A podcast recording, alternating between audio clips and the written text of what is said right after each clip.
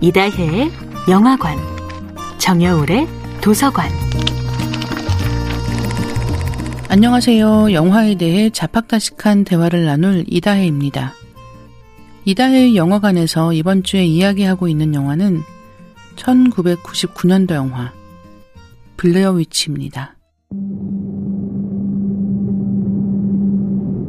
블레어 위치가 만들어진 지 벌써 20년도 더 지났습니다. 그 사이에 fake 다큐멘터리, found footage 장르의 영화들은 많이 만들어졌고요. 그래서 지금 블레어 위치를 보시는 분들은 무서운 장면이 없다는데 놀라실지도 모르겠습니다. 호러 영화에도 여러 sub 장르가 있습니다. 잔인한 장면을 보여주는데 주력하는 영화가 있고, 10대들이 여름에 놀러 간 곳에서 겪는 무서운 일을 보여주는 영화가 있습니다. 블레어 위치는 상상하게 만듭니다. 보여주기보다 들려주고 상상하게 만들어서 우리 마음속에 있는 두려움을 극대화시키는 방식인데요. 1999년에는 블레어 위치의 방식이 관객에게 낯설었기 때문에 놀라는 효과가 더 극대화될 수 있었던 것이죠.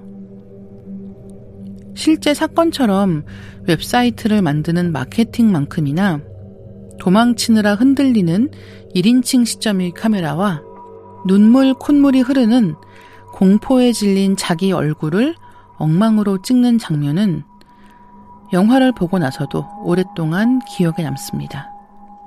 나중에 코미디에서 패러디 되기도 할 정도로 유명한 장면이 되었고요. 그 중에서도 청각은 공포 장르의 가장 주요한 무기 중 하나입니다.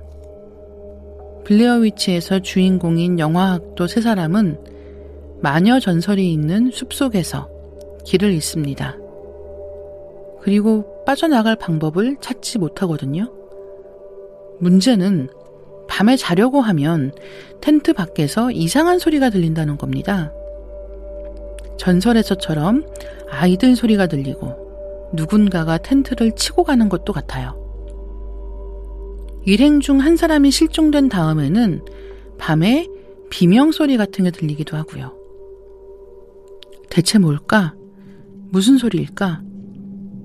그걸 상상하는 마음에 공포가 깃듭니다. 본 적 없는 무서운 장면이 이미 머릿속에 있는 것이죠. 이다혜의 영화관이었습니다.